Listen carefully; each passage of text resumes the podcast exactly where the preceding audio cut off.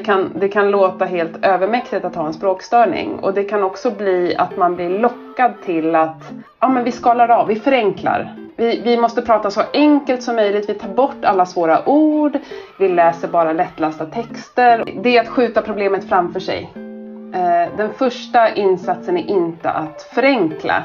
Det kan vara att minska ner, att hjälpa eleven att, att sålla bland information till exempel. Att försöka ta bort delar ur texter som är liksom inte det bara det mest centrala men där texterna som är kvar fortfarande har det skolspråket och så får man stötta i skolspråket, förklara svåra ord, se till att man liksom får med sig det. För om vi inte ger eleverna någon grund att stå på så att sen ska de vidare till högstadiet, sen till gymnasiet, sen det, liksom, det, det, det blir inte bra. Du lyssnar på elevhälsopodden som sprider elevhälsa till alla i klassrummet, i lärarrummet, på skolgården och i korridoren.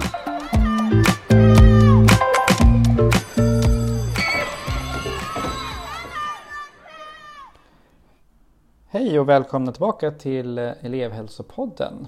En podd som görs i samarbete mellan Uppsala kommuns centrala elevhälsa och grundskolans utvecklingsenhet. Och jag som pratar, jag heter Stefan Boström och är legitimerad psykolog. Hej också Erik! Hej! Hur är läget? Jo, det är bara bra. Det är bara bra. Ja. Vi håller ju på, vi är ju mitt i ett, eh, ett tema om eh, språkande i skolan. Eh, och vi ska snart mm. lyssna på en intervju till med Anna-Eva. Mm, spännande. Ja, eller hur? Det gav ju mer smak eh, förra, förra avsnittet tycker jag. Mm. Eh, och i det här avsnittet så kommer vi ju prata om språkutvecklande arbetssätt i skolan. Mm. Det är ju en jättebra bas som vi la i första avsnittet. Men vi alla är ju sugna på att att lära oss mer om hur vi faktiskt ska arbeta. Tänker mm. jag. Så jag tänker att vi, eh, vi sätter igång avsnittet. Eh, och sen så snackar vi lite grann efteråt. Mm. Yes, då kör vi.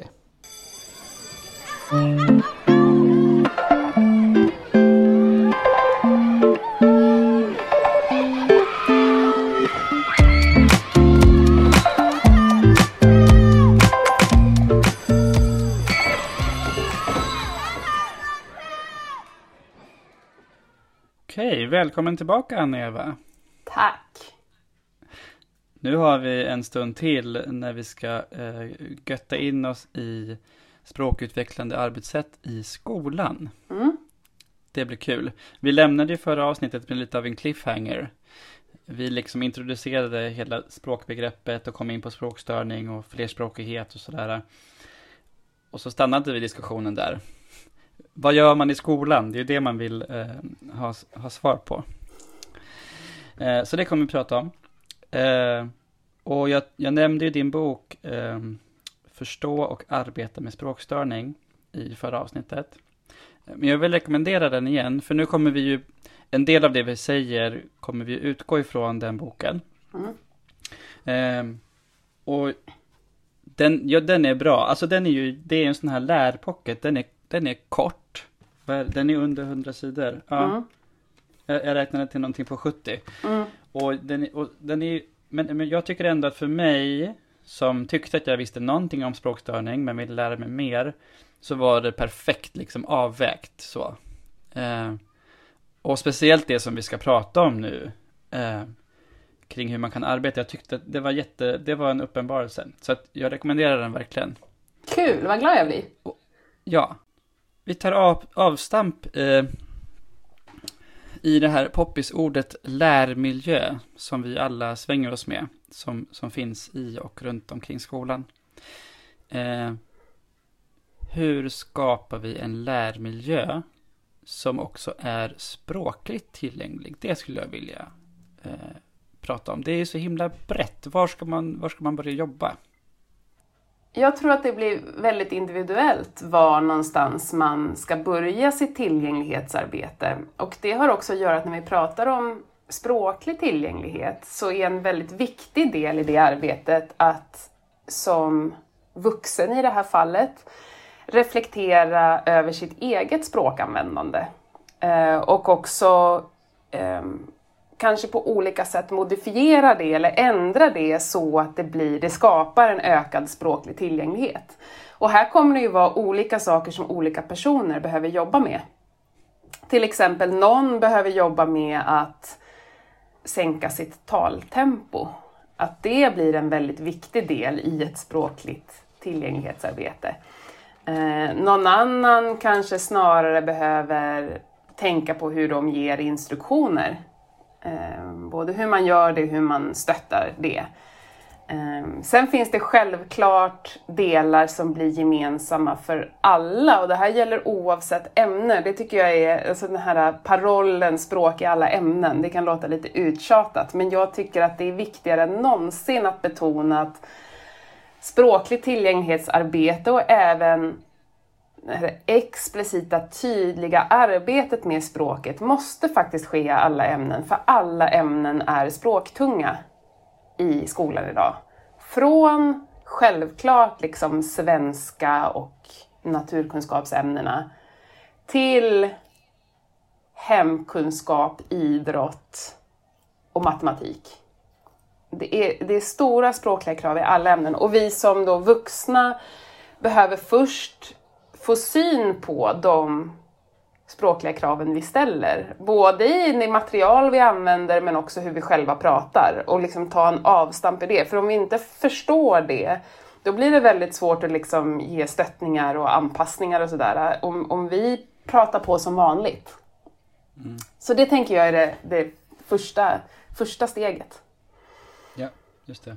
Men om, om man säger en liksom så här typ lektion Mm. Alltså var, var, kan man som eh, lärare då, vad, vad, vad, kan man, vad kan man ställa sig för fråga där? Utöver den här breda, vad ställer jag för krav? Vad kan mm. man liksom, kan ni ge något exempel kanske? Mm. Um, jag tänker att en, en hel en lektion blir också lite för brett, men vi tar någon mer ja. avgränsad uppgift. Liksom. Du, du ja. ger en instruktion eller du ger en uh, instruktion till en uppgift. Och det man kan fundera då på är um, om vi får syn på liksom kraven i den uppgift. Dels hur själva instruktionen är. Är den lång eller kort? Har den några svåra ord i sig? Eh, är det mycket för eleven att hålla i huvudet samtidigt som de ska göra någonting annat? Har jag någon typ av visuellt stöd som kan stötta arbetsminne och förståelse? Visuella stöd är ju någonting som eh, gör att man faktiskt inte behöver komma ihåg det i huvudet. Man kan gå tillbaka eh, och titta på det. Det kan vara nedskrivna ord eller det kan vara en bild eller en symbol. En kombination. Um, är det eleverna ska göra, är det någonting, ett ämne eller ett tema som de liksom känner till och äger redan? Eller är det något helt nytt innehåll som ska bearbetas? För det ställer ju högre krav. Är det någonting helt nytt och kanske komplicerat språk, då ställer det högre krav än om det är någonting man kanske har tittat på en film innan eller pratat om innan, pratat om förra lektionen. Um, och um, vad ställer det för krav på elevernas uttrycksförmåga? Alltså kräver det att de liksom ska producera en text eller prata någonting liksom något, något längre eller är det mer att det finns stöd i form av frågor eller sådär? Ehm, att, att ta, jag tror tycker att det är en ganska bra övning att liksom ta, och inte som jag sa, inte en hel lektion för det blir för mycket, men liksom bara en liten uppgift och också inse vad mycket olika språkliga krav vi faktiskt ställer inom den minsta lilla uppgiften. Det kan bli en ögonöppnare att okej, okay, i varenda mm. grej vi gör så krävs det språk. Mm. Ofta på en ganska hög nivå. Just det. Alltså du sa det här att, du, att det var uttjatat det här språk i alla ämnen. Mm. Det kanske det är för dig. men alltså, för, ja, men jag, som logoped kanske man säger det till ledare, jag vet inte. Men, ja, ja, men för mig är det ju snarare, jag har ju fattat det innan intellektuellt, men nu när jag börjar sätta mig in i det lite i med det här temat så, nej men, ja, jag mm. köper det verkligen. Och då ser man ju verkligen de här språkliga kraven eller förväntningarna som vi ställer, då ser man ju dem överallt. I alla moment och i allt i kommunikationen. Så. Och jag tror för oss som gick i skola för ganska länge sedan, eller med en äldre läroplan, eh, att, att det, ändå, det har ändå skett en förändring där. Framförallt att eh, när jag gick i skolan i alla fall så kunde man få femma i idrott om man var snabb på att springa.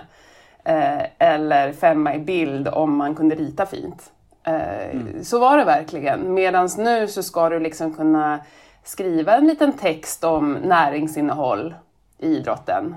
Eh, eller redovisa hur din bild relaterar till eh, konst ni har tittat på till exempel. Mm. Alltså även i de som, som kanske när, när vi gick i skolan, de ämnena som var lite andhål från språkande, är inte det på samma sätt idag. Eh, och det gör ju också att om man, har en, om man har en språklig utmaning eller en språklig funktionsnedsättning så får man inte heller riktigt en paus faktiskt under skoldagen. Nej. Och också att den här stöttningen och den språkliga tillgängligheten och den språkliga medvetenheten måste finnas hos alla lärare i alla olika ämnen. Mm. Ja. Precis, det finns en möjlighet, då finns det en möjlighet att, att göra det tillsammans tänker jag. Det är ingenting som bara berör svenskläraren. Eh, utan det är ju i all, all, alla behöver bli medvetna om det. Mm. Du, du, är ju väldigt pedagogisk i din bok eh, och, och bygger upp den kring de här fyra frågorna. Mm. Och nu har vi just prickat av den första frågan där, vilka språkliga krav ställs på eleverna i skolan. Mm. Vad, vad kommer sen? De andra frågorna som vi behöver ställa oss? Och svaren på dem. Um, vilka, sen är det ju vilka inre resurser eleverna har för att mm. möta de här kraven. Och det har vi ju delvis pratat om. Om man tänker, då kan vi ju prata om till exempel språkstörning och, och hur det ser ut mer generellt. Här mm. tänker jag att, att i, i, i skolans värld, eller i, där möjligheten finns att faktiskt titta på eleven i sammanhanget där den där den ska fungera. Alltså det har ju vi logopeder ganska sällan. Skollogopeder är en ökande, eh, ökande skara eh, och jag vet mm. framförallt i Uppsala så finns det ja. många, vilket är fantastiskt ja. kul. Ja, men, men, men det är fortfarande, om man ser till hela landet, så är det ganska få skollogopeder och framförallt så är det ju sällan skollogopeder har, liksom, utreder språkstörning. Eh, så utredningarna görs ju oftast utanför skolan och då får man ett visst svar på språkförmågan som utgår mycket från standardiserade tester men även intervjuer och insamlad information. I skolan så kan man ju faktiskt titta på ja, men hur den här texten som vi jobbar med, hur, vad är det som gör att eleven inte förstår? Alltså prata med eleven om det, säg så här, är det lite svåra ord? Eh, är det för att det var för mycket information samtidigt? Är det en bristande bakgrundskunskap? Att faktiskt man kan kartlägga på det sättet på ett annat, på ett annat vis. Och det här är en annan viktig pusselbit som jag tycker eh, är en viktig del i en pedagogisk utredning. Att liksom undersöka, men okej, vi vet att vi ser en språklig svårighet, men var, var kommer det här fram? Eller vilka situationer funkar det? För mm. situationerna där det funkar till exempel, ja men SO-ämnena funkar bra, men eh, NO-ämnena funkar sämre. Eh, gå in och titta, ja, men till exempel kan det vara något i lärarens språkanvändning eller, eller i lärarens användning av stöttningar som faktiskt bidrar till den här skillnaden ja, SO-läraren är faktiskt väldigt bra på att sänka taltempo och skriva ner viktiga stödord på tavlan medan den jätteengagerade NO-läraren liksom snackar på och har väldigt lite pauser. Och då kan ju liksom den skillnaden i språkanvändning faktiskt göra en väldigt stor, eh, väldigt stor skillnad för en enskild elev. Och är någonting man också kan liksom lära sig av varandra. Vad behöver, vilken typ av stöttning behöver just den här eleven? Just det, just det, så man kan gå in mycket mer i detalj. Ja, men då, kanske till exempel kolla, ja, men vad är det, om man ser skillnad mellan två ämnen där det fungerar bra eller mindre bra, så vad är skillnaden i innehåll? Absolut. Och hur man presenterar det, hur man jobbar med innehållet. Alltså, mm. En lärare kanske har en viss didaktisk liksom approach kring att lära ut ämnet som kanske vore jättebra att föra över till det andra ämnet. Eller, ja. Absolut. Och där, och där tänker jag, jag menar jag är ju jättemedveten om att jag är inne och liksom verkligen tassar på det didaktiska området, även om jag inte har en, den typen av pedagogisk utbildning. Och jag tänker att, att det här innehållet och didaktiken, det är ju det som lärarna gör och kan.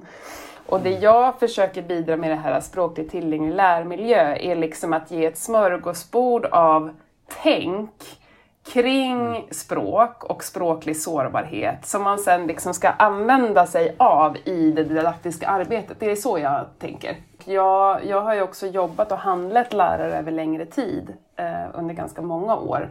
Eh, mm. Samtidigt som jag också jobbade med eh, alltså läs, skriv och språkutredningar som logoped.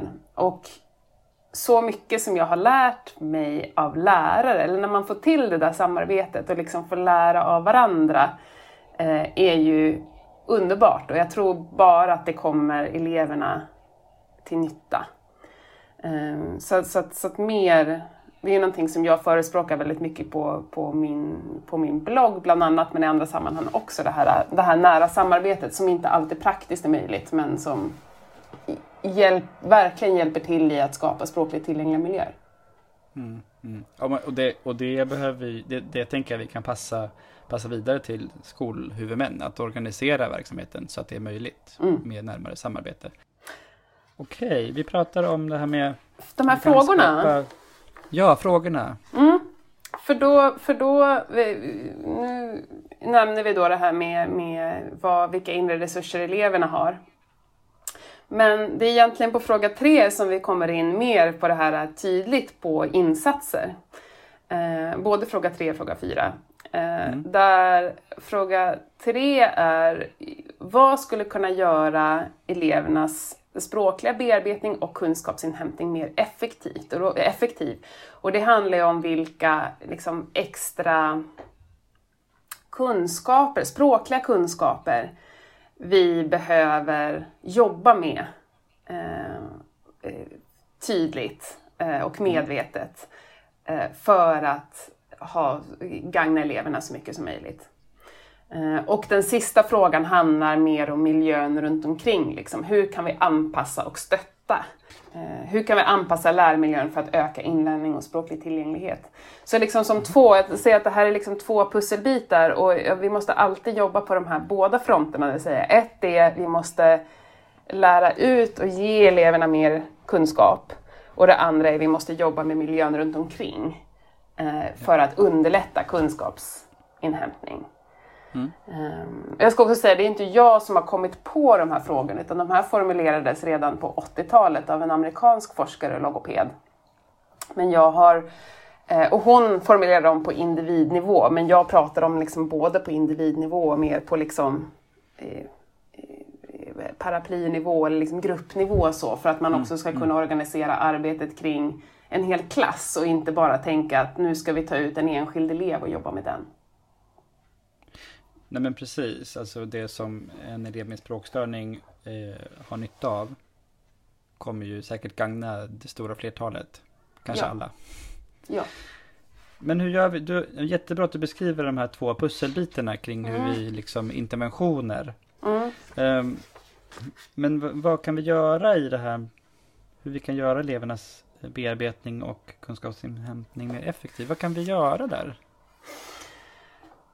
Um, där, ja, där är det också så här, det finns ju massa saker man skulle kunna jobba med men det, men det jag återigen tänker man får mest valuta för det hårda arbetet som det faktiskt är, är att tänka eh, ämnesövergripande och att det här också behöver vara flera ämneslärares liksom, ansvar eller att man hjälps åt med det. Så att det som jag, eh, de områden som jag fokuserar på i boken är ju eh, att stötta och lära ut att kunna uttrycka sig i olika typer av text. Eh, texttyper, alltså att, att själv kunna då berätta, det nämnde jag ju i förra avsnittet, att liksom berättande är någonting som, eh, fritt berättande är någonting som eh, elever med språkstörning kan ha svårt med. Och det är ju inte bara berätta de måste kunna i skolan. Det tillkommer ju massa olika texttyper, eh, förklarande, beskrivande, argumenterande. Och det här ska både ske muntligt, kanske i klassrumsdiskussioner eller i muntliga presentationer, och skriftligt när man ska skriva ner det här. Eh, och eftersom vi vet att det här är någonting som är en utmaning och det är en utmaning för många elever och när man börjar för alla elever. Det finns ingen elev som direkt kan skriva en bra argumenterande text utan det kräver träning och jobb.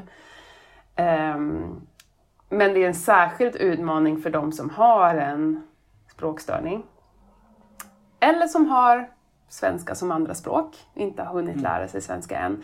Så är det här ett område som eh, är värt att jobba med explicit. Eh, ja. Kan du ge något exempel på hur man kan jobba med det mer explicit? Alltså här tycker jag cirkelmodellen eh, från genrepedagogik är ett sånt jätte bra exempel och det är ju faktiskt den modell som, känner du till den? Du? Jag, inte innan boken. Nej.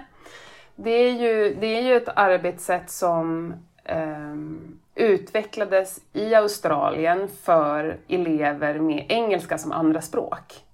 För att jobba just med skolspråket. Och det som den här cirkelmodellen gör är att man, man jobbar enligt en väldigt strukturerad, eh, strukturerad arbetsgång med exempeltexter, med, man jobbar med orden som liksom är karaktäris karaktäristiska för just den texttypen, om det är berättande eller förklarande. Eh, man jobbar, diskuterar och liksom, eh, skriver texter tillsammans innan man liksom släpps lös och ska konstruera sin egen text. Och mm. med varje texttyp jobbar man på samma sätt. Och det här att ha en tydlig struktur, att vara väldigt explicit, är någonting som verkligen gagnar elever med språkstörning. För att det blir, mm. man gör det, det som man kanske, vet inte, när jag gick i skolan, då visst, det är klart att man fick någon sorts här, här är delarna som, som en rapport ska innehålla. Men det var inte mycket mer än så. Och sen förväntades jag liksom, genom att kanske ha läst lite rapporter eller göra det här många gånger så skulle jag liksom lära mig det mer av mig själv. Det vill säga använda den här mer omedvetna inlärningen också. Medan som jag sa, det här kan inte elever med språkstörning och då är det här tydliga arbetssättet där man liksom ger, eh, verkligen undervisar om till exempel vilka typer av ord ska finnas i den här mm. typen av text. Väldigt, väldigt bra. Mm. Det där tyckte jag var jättespännande. Eh, eh det var så intressant den här upp, när du pratade om det här med, jag vet inte vad den hade för benämning, men alltså vi har ju dels ämnesspecifika ord Mm. Alltså i NO liksom så pratar vi om eh, olika grundämnen eller eh, ja. Mm. Jag kan inte säga fler ord, jag kommer inte på fler saker just nu, men det finns ämnesspecifika ord. Och sen så finns det också de här skolorden, alltså som man också behöver lära sig explicit. Mm. Alltså vad innebär det att analysera?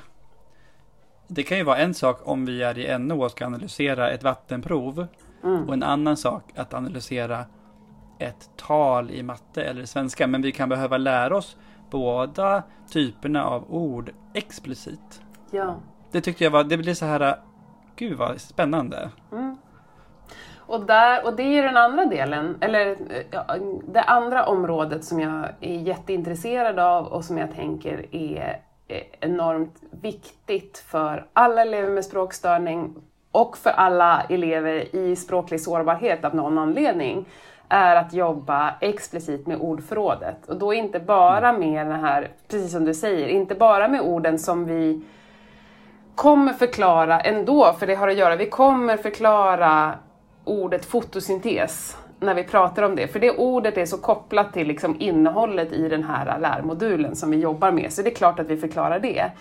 Men orden vi använder för att förklara fotosyntes kommer vara mer skolspråkliga, akademiska, vara ganska abstrakta och det finns ganska många elever som inte förstår den här förklaringen för de har inte med sig de orden.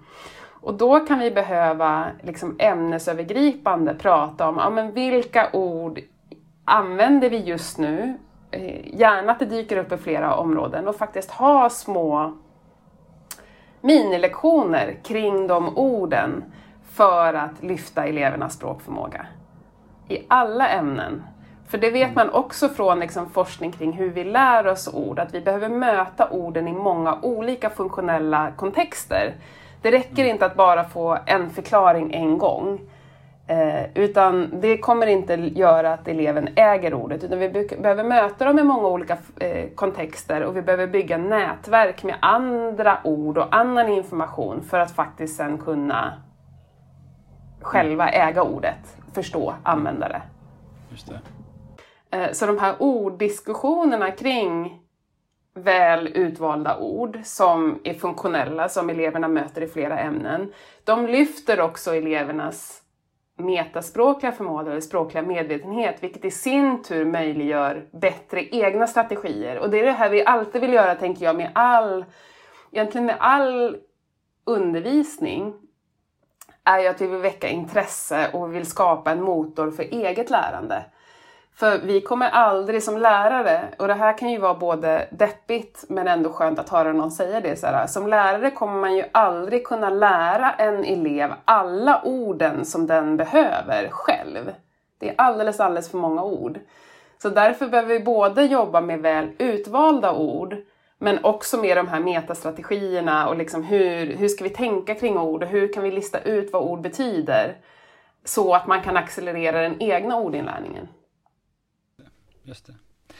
Du, nu har vi ju snöat in, eh, nu, vi, vi pratar om de här fyra frågorna. Och mm. Vi pratar om det här eh, om fråga tre och fyra, om mm. hur vi faktiskt kan anpassa och jobba.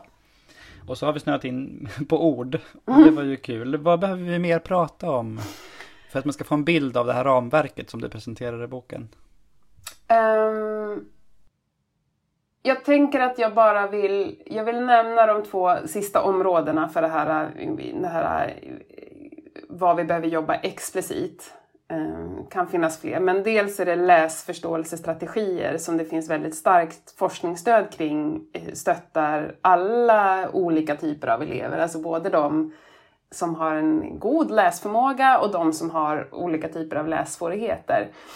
Eh, så att, så att, och det läsförståelsestrategier hoppas jag och tänker jag är någonting som man jobbar med i skolan. Kanske blir någonting man jobbar mer med i svenskämnet, för man kan behöva jobba med en strategi till att för att hur ska jag läsa den här texten i biologiläroboken? Där kan man också behöva en strategi. Så återigen att det faktiskt är någonting som man kan behöva jobba med i fler ämnen. Och att det behövs mer än bara så här kan ni göra. Det här behöver vara en ganska strukturerad, alltså man behöver lägga lite tid på att jobba med de här strategierna, gå igenom dem för att det faktiskt ska vara användbart, framförallt för en elev som har en språklig utmaning. Um, och det sista området är att se till att så många elever som möjligt kan avkoda, alltså grundläsinlärningen, att få tillgång till text eh, överhuvudtaget. Här är den tidiga läsundervisningen väldigt viktig, såklart. Men också att eh, skapa läslust och stötta de elever som av olika anledningar tar längre tid på sig att knäcka läskoden. För att text är en av de mest effektiva och också användbara visuella stöd som vi kan ge. Om vi går in och pratar på det här med anpassningar och språklig tillgänglighet. Alltså kan man mm. avkoda ord så har du ett väldigt, väldigt bra visuellt stöd. Om du både har språkstörning och jättesvårt att läsa ut ord, då, då blir det svårare. Så jag tänker att få alla med på läståget blir himla viktigt. Mm. Just det. Eh, nu har vi ju nu har vi pratat om eh, om språklig tillgänglighet och hur vi jobbar med det ur ett liksom generellt perspektiv. Mm. Och egentligen inte, eller i mitt huvud har vi inte valt att så här, bara utifrån barn med språkstörning och sådär. Eh, så då tänker jag, då kan man liksom lägga in dem i det här arbetssättet också. Mm. Eller hur? Ja, ja, ja, ja, absolut. Ja, men, men alltså, är det någonting vi behöver tänka på eh, om man till exempel jobbar i ett område där försenad språkutveckling Eh, och att man kanske har svenska som andraspråk och allt det där vi pratade om i förra avsnittet. om det snarare är regel än undantag. Eh, så att det liksom är liksom stora svårigheter, inte så mycket exponering generellt eh, över hela vardagen och sådär. Är det någonting som vi behöver tänka på där? Alltså jag vet egentligen inte om tänket är så himla annorlunda. Så nu pratade vi om det här med liksom, vilka ämnesövergripande förmågor jag tänker så här, det är bra att alla lärare jobbar mer explicit på olika sätt. Den andra delen är ju miljön runt omkring och här kan vi ju skapa en språklig tillgänglighet, till exempel då, vi har nämnt flera gånger det här med eh, visuellt stöd. Eh, som kan innefatta skriven text eller att man gör praktiska experiment eller att man har bilder eller symboler eh, och så vidare. Eh, och det här är ju också någonting som det gagnar alla elever som är i eller riskerar att hamna i språklig sårbarhet. Eh, och kan vara ett jättebra stöd även för en elev som håller på att lära sig svenska eller som liksom där svensk, svenskkunskaperna ännu inte är tillräckliga. Här vet ju jag, där finns det, kan man googla fram på eh, Pedagog Malmös sida, så Rosengårdsskolan till exempel i Malmö har ju ett eh, fantastiskt, har gjort ett fantastiskt arbete med språklig tillgänglighet för alla, alla och då eh, tillsammans med logoped, skollogoped, och då med tanke på eh, inte bara elever med språkstörning utan på även de med svenska som andraspråk och, och så vidare. Eh, där man till exempel har genomgående lektionsstrukturer, genomgående visuellt stöd med text eh, liksom på hela skolan och inte bara, inte bara i klassrummen men även liksom runt om i, alltså, i, i entréer, informationsskyltar och så vidare. Elever med språkstörning kan absolut behöva individuellt stöd och forskning visar också att individuell träning med logoped till exempel kan fortfarande ge bra resultat i skolåldern och det här är också någonting som jag inte vill att vi ska tappa bort. Eh, och som ofta, ofta tänker att vi liksom, det, det, blir fokus på det, på det övergripande arbetet, alltså nivån för ledning och stimulans. Där måste vi också hålla två delar i huvudet samtidigt. Men jobbar vi med språklig tillgänglighet på den här eh, liksom, förebyggande nivån så tror jag att, att vi behöver inte hålla på att dela upp elever i undergrupper. Varför är de i språklig sårbarhet? Utan det är faktiskt samma typer av insatser som stöttar väldigt många. Så tänker jag. Mm. Men det, jag, tänk, det, jag tycker det är bra att du gör den poängen. För ä, även om man kan tycka att det är självklart så kan man behöva höra den igen. För att det, ja, men ibland kan man behöva tänka att det kanske är något annat som behövs. Att när man inte riktigt eh, är inne i det här tänket mm. som du är och som du bjuder in mig till. Eh, och de som läser boken. Så det är bra att göra den poängen att det inte är något väsens skilt, tycker jag. Och får, jag, får jag göra en ja. till poäng? Det är alltså, Gör. återigen att liksom gå till sig själv. Alltså, till exempel det här med vikten av visuellt stöd. Och jag har ju valt begreppet visuellt stöd snarare än bildstöd. För bildstöd, då får, tror jag alla får upp något specifikt i huvudet. Liksom. Man tänker att det måste vara en bild eller det måste vara en särskild symbol. Visuellt stöd är liksom bredare så. Och där tänker jag, man går till sig själv. Eh, nu är vi ju i poddformatet. Här har vi ju inget visuellt stöd egentligen då. Vilket kan vara en utmaning ibland. Om man lyssnar på en lite mer krånglig föreläsning så är det ju, blir ju för oss vuxna personer med typisk språkutveckling, den där äh, powerpointen kan ju vara ett jätteviktigt visuellt stöd. Verkligen göra att det är det som gör att man hänger med, eller inte. Mm. Um, skyltar på flygplatser eller liknande. Ett jätteviktigt visuellt stöd för att inte gå vilse. Alltså det här är inget, alltså, det är inget eh, special. Utan det här är någonting som faktiskt hjälper alla. Men vissa har ännu mm. mer behov av att det finns på ett konsekvent sätt. Mm, mm. Jag, tycker om, jag tycker om ordet visuellt stöd. Det är lite, det är lite nytt för mig också. Mm. jag har liksom rekommenderat bildstöd och jobbat en del med bildstöd. Men visuellt stöd är ju bredare och jag tycker att det är, det är bättre. Mm. Inte bara fräschare.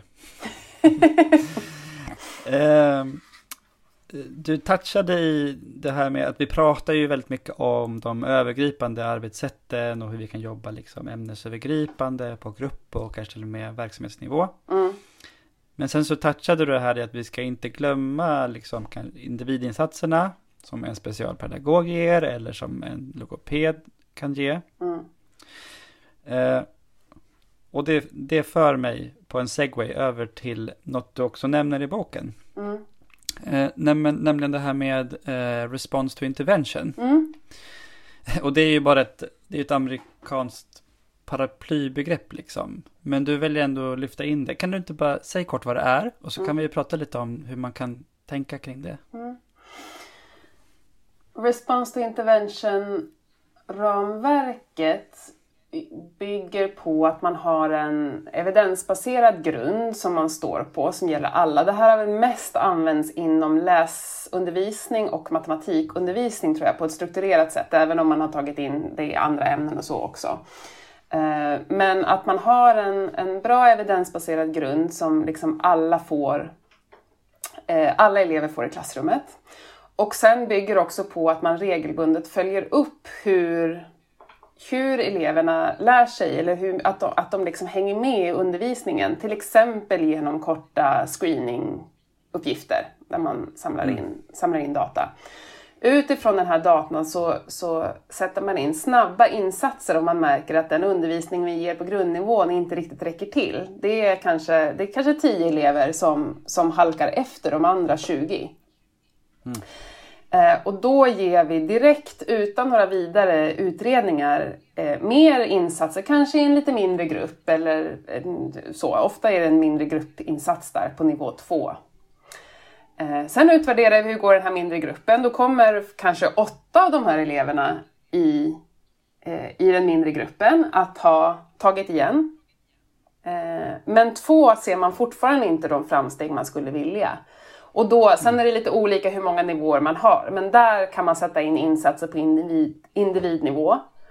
Eh, och efter det så kan man eventuellt då till exempel remittera vidare till specialist. Om vi tänker då att det är ett, ett barn med misstänkt dyslexi kanske, som trots de här insatserna fort, faktiskt fortfarande inte har utvecklat sin läsförmåga i den förväntade takten.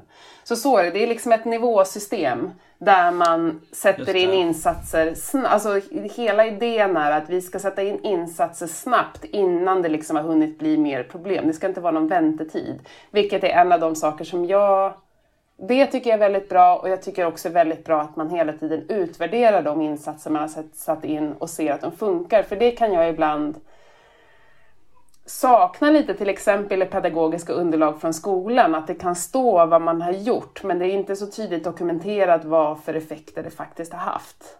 Ehm. Nej. Ja. Just det, för att ja, men precis, man, man sysslar ju med bedömning hela tiden i skolan.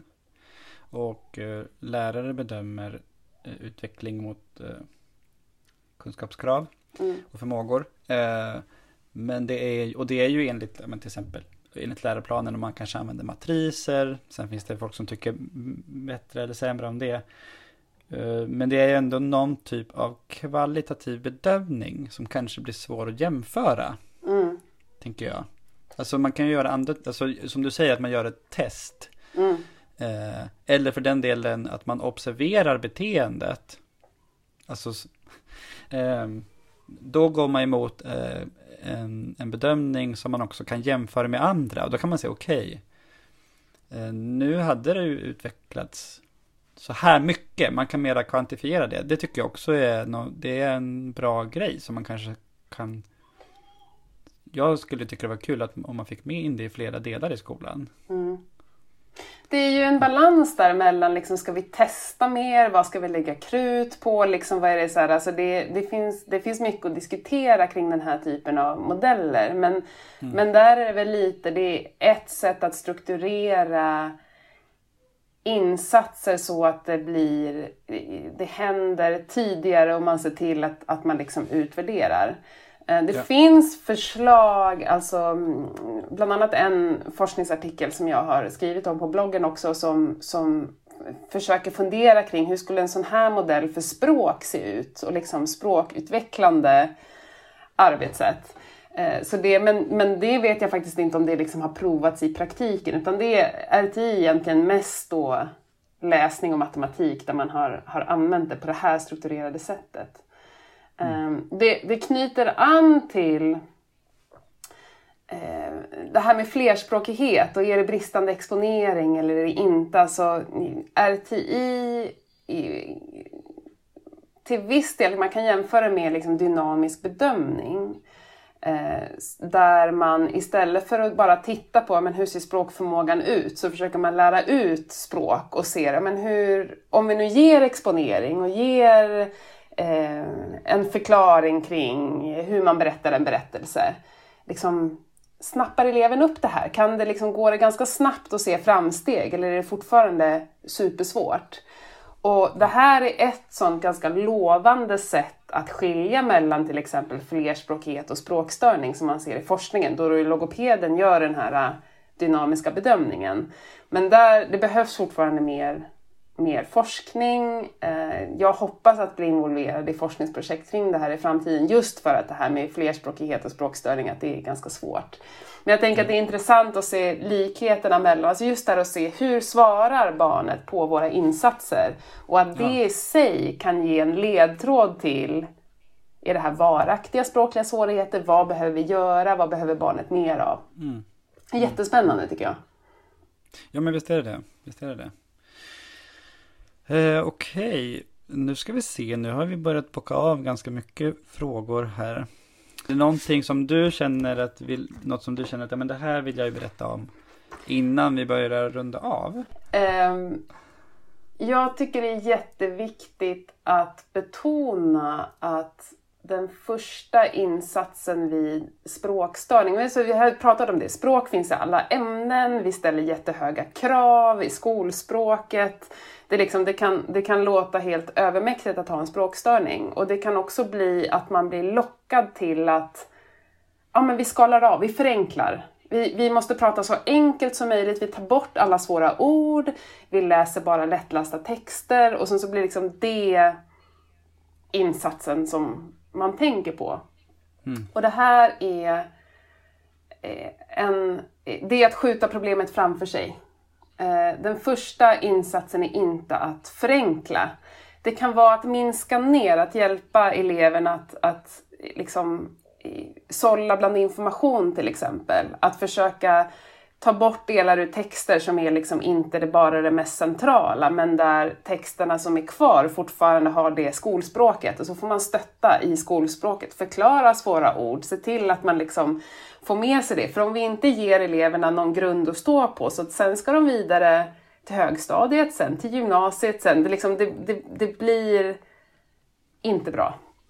Eh, det finns också forskning som visar att såna här lättlästa texter Eh, i vissa fall faktiskt kan vara svårare att förstå än originaltexterna för att man har skalat bort, alltså när vi läser till exempel så är det ju, vi får ju information från till exempel meningar runt omkring det som jag sa av sammanhanget.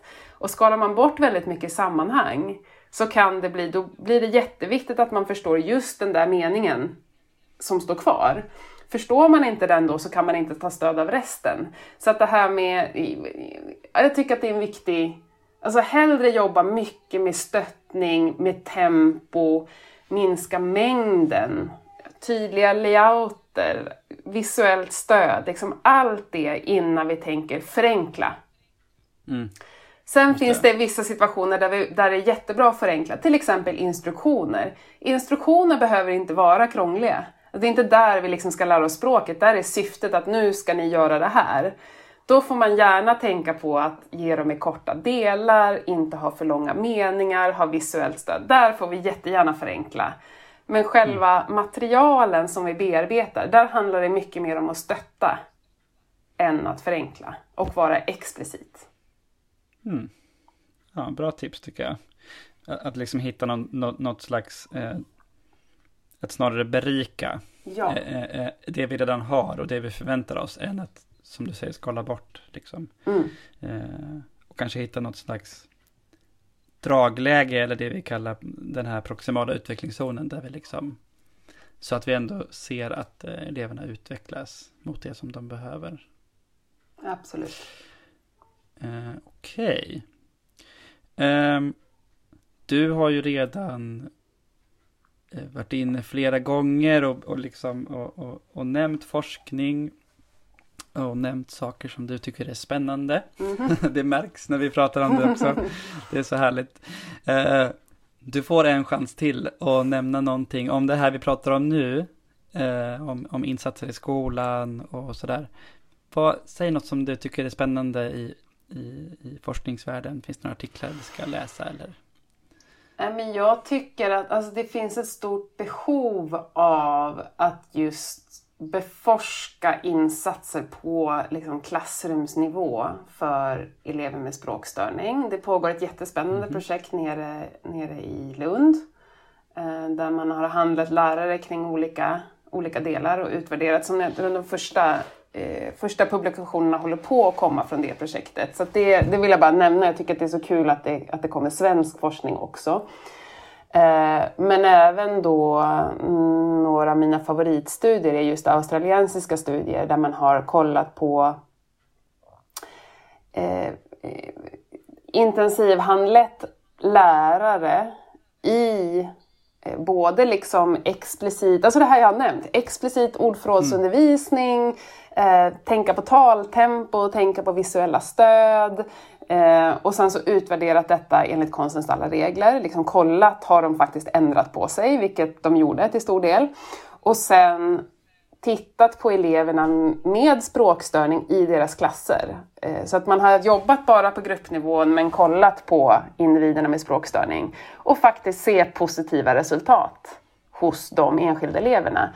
Och jag tänker att det här är också för att det kan kännas ganska övermäktigt. Eh, jag är oerhört imponerad av lärare generellt. Bara liksom hur den utmaningen det är att ha ett klassrum med eh, liksom 25-30 elever med olika behov, olika utgångspunkt. Några har språkstörning, några har ADHD, andra har eh, liksom en jobbig social situation. Och liksom få ihop det här och då tänker jag att det är så hoppfullt att, att faktiskt visa på forskning som visar att nej, men det, även det du gör för alla i klassrummet kan, kan även inom det här området kan få effekter. Så det, den studien har jag också, jag nämner den i min bok och jag har sammanfattat den på bloggen också. Eh, Så f- mer sånt tänker jag, mer sådana studier eh, som faktiskt utvärderar eh, utvärdera det här eh, liksom förebyggande och hälsofrämjande arbetet. Eh, samtidigt som vi ska hålla båda de här, alltså också insatserna på individnivå, att hålla det i huvudet samtidigt, att vi faktiskt kan behöva båda ibland och inte tappa bort det. Mm, mm. Ja men precis, det, det är bara öppna eh, fliken med eh, språkforskningsbloggen och, och, och ge sig ner i den, eh, det hålet av, av eh, artiklar som du har refererat och, och begripliggjort. Ehm, vi ska börja avrunda nu Anja, va? Mm. Tyvärr. Eh, och ja men som jag sa i första avsnittet att Alltså vi har ju alla eh, en, en bild av språk och språkutveckling och man har en uppfattning om språkstörning och sådär. Eh, men jag, jag gick själv in i det här med att, att det är någon, jag behöver liksom lära mig mer kring det här. Eh, och jag har verkligen gjort det. Genom att läsa boken och genom de här två avsnitten. Jag tycker att du har gjort en, tagit oss med på en bra resa. Och nu, och nu känns det liksom som att, eh, nu känns det som att nu är ju, nu är världen helt öppen. Eh, du, du, du har liksom öppnat dörren för, för det här. Och det, men det, jag tycker det är kul att när saker blir mera komplexa Mm. än vad man insåg. För det gör ju också att man blir nyfiken att Mm. lära sig mer. Ehm, så att, eh, tack så mycket för att du har varit med. Ja, men det var jättekul. Tack för att jag fick vara med. Ehm, Och vi kommer säkert eh, prata om dig i nästa avsnitt när vi har vårt elevhälsoteam. Det blir spännande att höra. ja, precis. Men tack igen för att du var med och på återhörande. Detsamma. Hej då! Ja, hej då!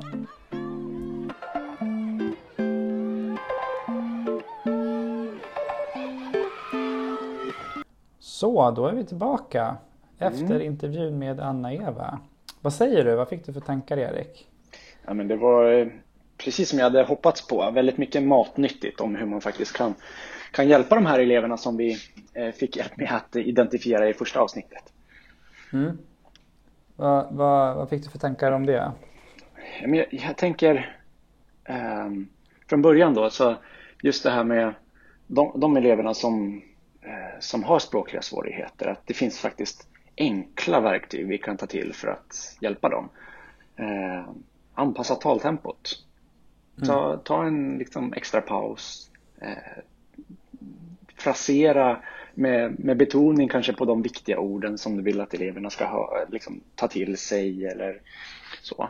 Och, och mm. hur viktigt att det sker i alla ämnen. Inte bara i liksom, de traditionella liksom, svenskan eller så, utan faktiskt att, att alla ämnen nu för tiden är ganska språktunga. Det krävs språklig kompetens i, i alla ämnen. Så att det, mm. det är viktigt att, att man på, på skolan hittar forum där man tillsammans kan diskutera och komma fram till hur, vad gör vi för gemensamt arbetssätt för att stötta de här eleverna? Eh, mm. Börjar vi lektionerna på samma sätt? Använder vi oss av, av samma visuellt stöd? Eh, så att det mm. blir så enkelt och begripligt som möjligt för eleverna. Man behöver börja ställa sig frågan vilka krav ställer mitt språkande på eleverna? Att man mm. liksom reflekterar kring det. Mm. Vilka krav ställer jag i min undervisning? Mm. Ja, och, och, i, i det här liksom reflekterandet som du pratar om, att även eh, fundera över hur, hur gör jag för att lära mina elever strategier? Eh, för jag tänker att ett, en av de viktigaste sakerna man kan göra för elever med, med språklig svaghet av någon sort är ju att, att lära dem strategier för hur de själva ska kunna tackla sin verklighet. Att ge dem verktyg till att reflektera över språk och vad språk är och hur, hur de lättast lär sig språk. Ehm, mm. Så, det, så det tänker jag är en viktig, viktig punkt att ha med. Mm. Hade du några andra tankar? Ja, hon tog ju upp det här med cirkelmodellen. Ja. Uh, och, och, och det, det tänker jag verkligen är någonting som, som jag tror de flesta i skolan har hört och, och jag hoppas att de flesta även använder det. För det, uh, det finns ju gott stöd för att det, det hjälper elever dels eh, i första hand som hon sa var det ju framtaget för elever med annat modersmål men, men även för de här språksvaga eleverna som, som kanske har en språkstörning eller så. Att, att det är ett väldigt strukturerat och tydligt sätt för dem att förstå vad, vad de ska arbeta med och hur de ska kunna producera en text eller producera språk. Så. Mm. Jag, jag fick en tanke om det här med, eh, alltså vi pratar ju både om eh, vad kan vi göra för alla elever Mm. Eh, eh, och med alla elever. Och, men också att man inte, hon sa ju att man inte ska glömma bort det här med eh, att vissa och, och även behöver individuell träning eller individuella insatser och anpassningar. Mm. Jag tänker mig spontant att det är en ganska svår avvägning när man sitter ute på en skola och man har sina timmar eller sina dagar. Mm. Vad, du som jobbar som logoped eh, och har gjort det länge, vad, vad, tänker du om det, avvägningen där? Ja, det, det, blir nästan lite av ett etiskt dilemma det där. Ehm, ska, jag, ska jag lägga 30 minuter på att jobba specifikt med den här eleven. Det kommer troligtvis och förhoppningsvis vara väl investerade elev, äh, minuter för, för den eleven. Men det gör ju också att, att det är 30 minuter som jag kanske skulle kunna ha lagt på att göra eh, Eh, bildstöd eller något annat mer övergripande arbete. Så, så det är en svår, svår avvägning att göra. Ehm, och det vet väl alla som arbetar i skolan att, att tiden räcker ju nästan aldrig riktigt till.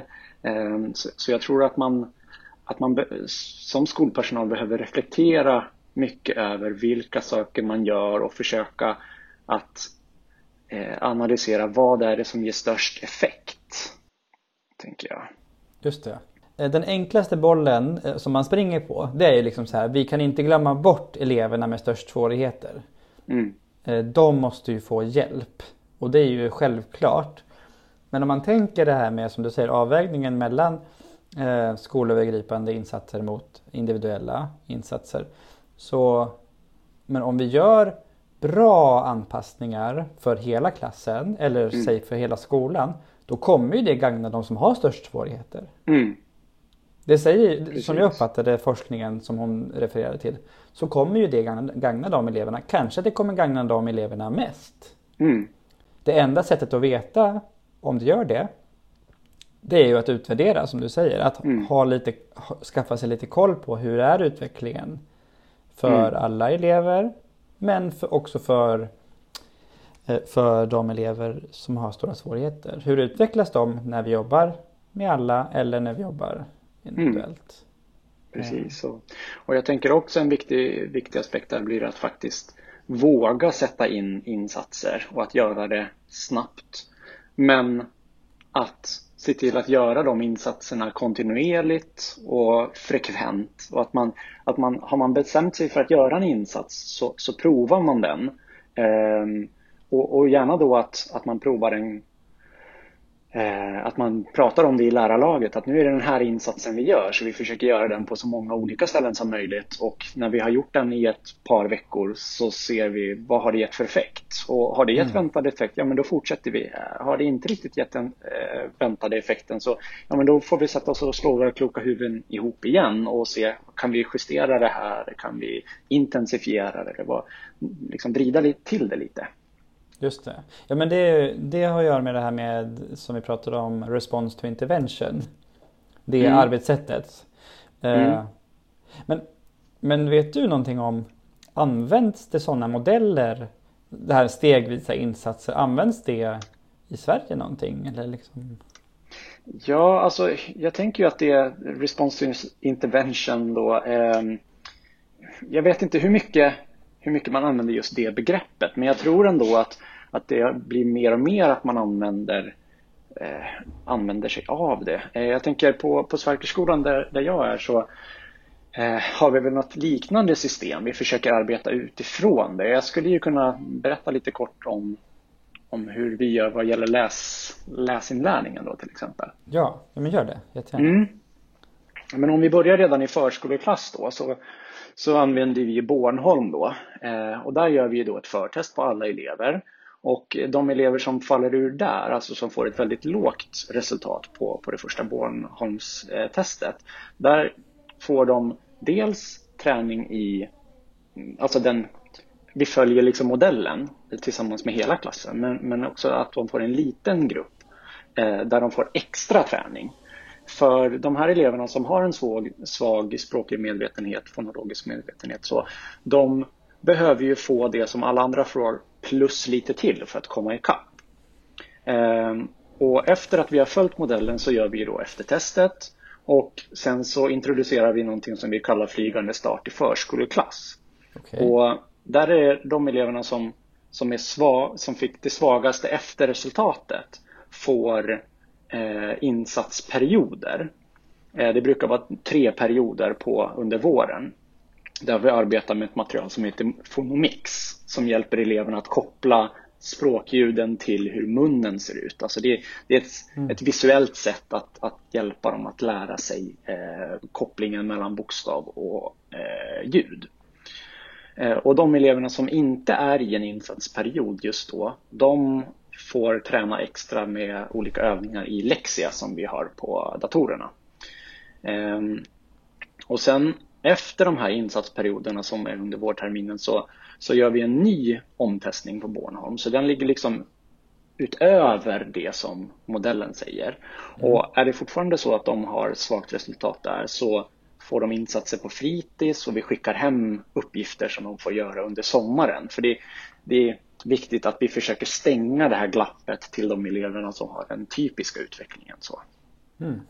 Gud, det låter som ett, eh, ett genomtänkt upplägg.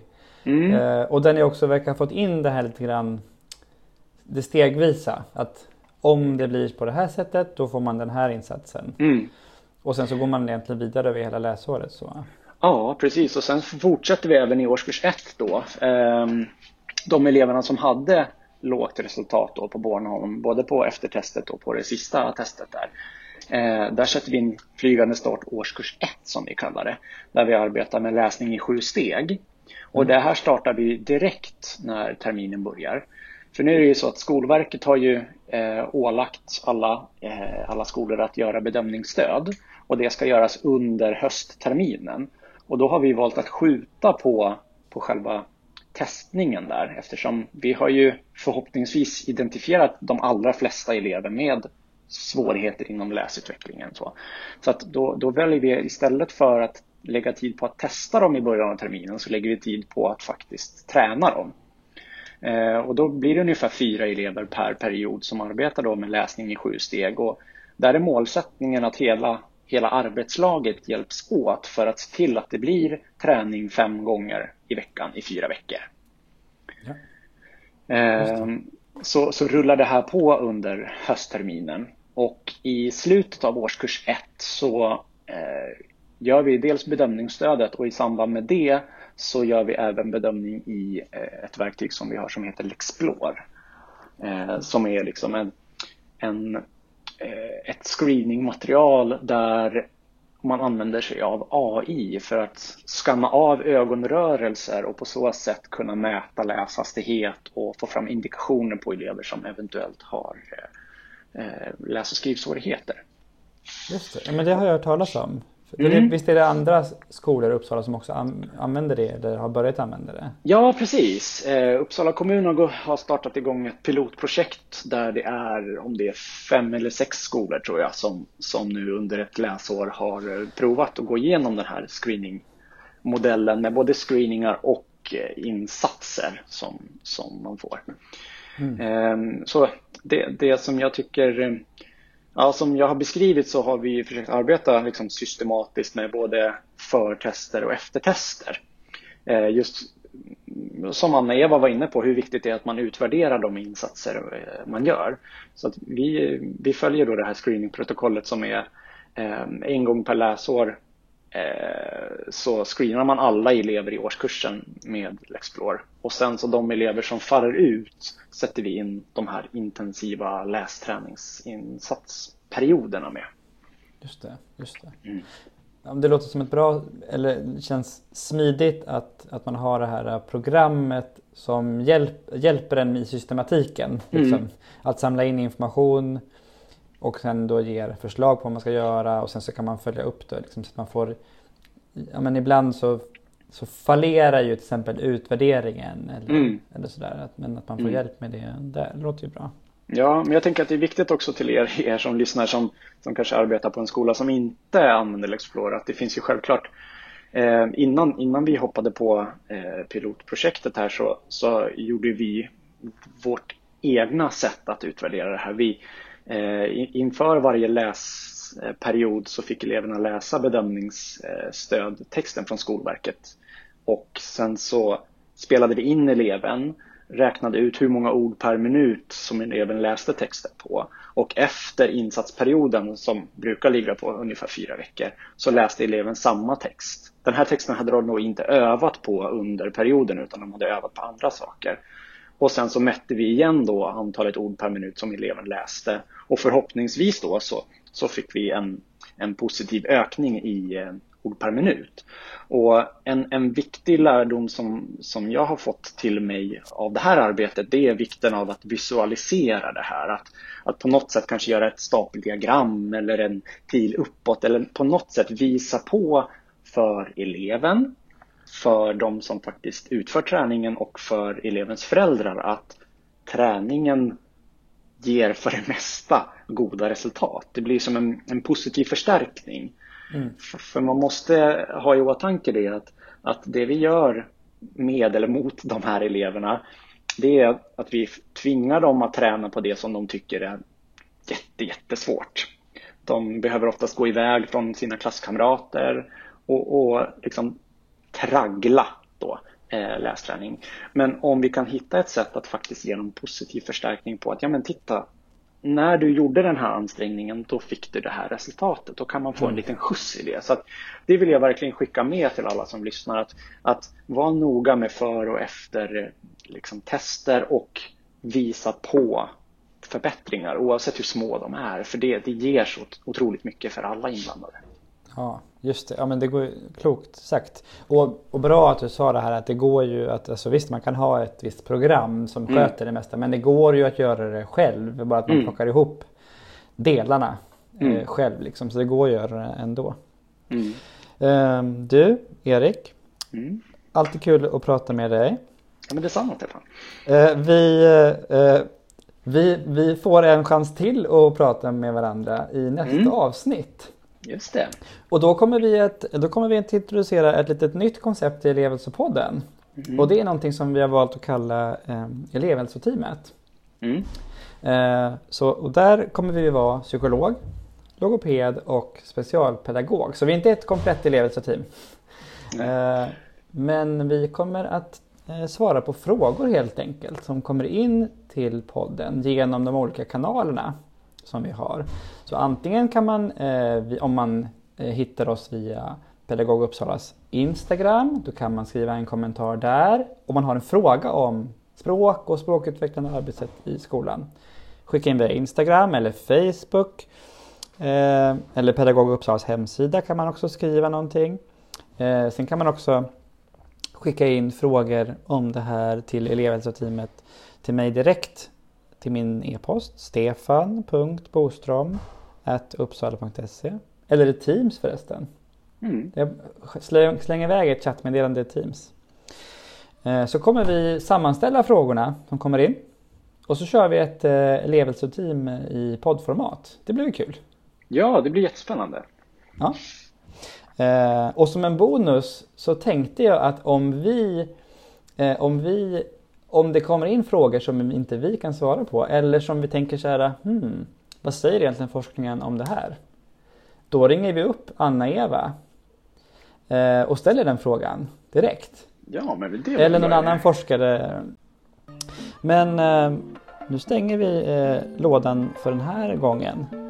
Men vi, vi ses helt enkelt i nästa avsnitt. Det gör vi. Ja, ha det bra. Tack för idag. Hej hej. Hej då.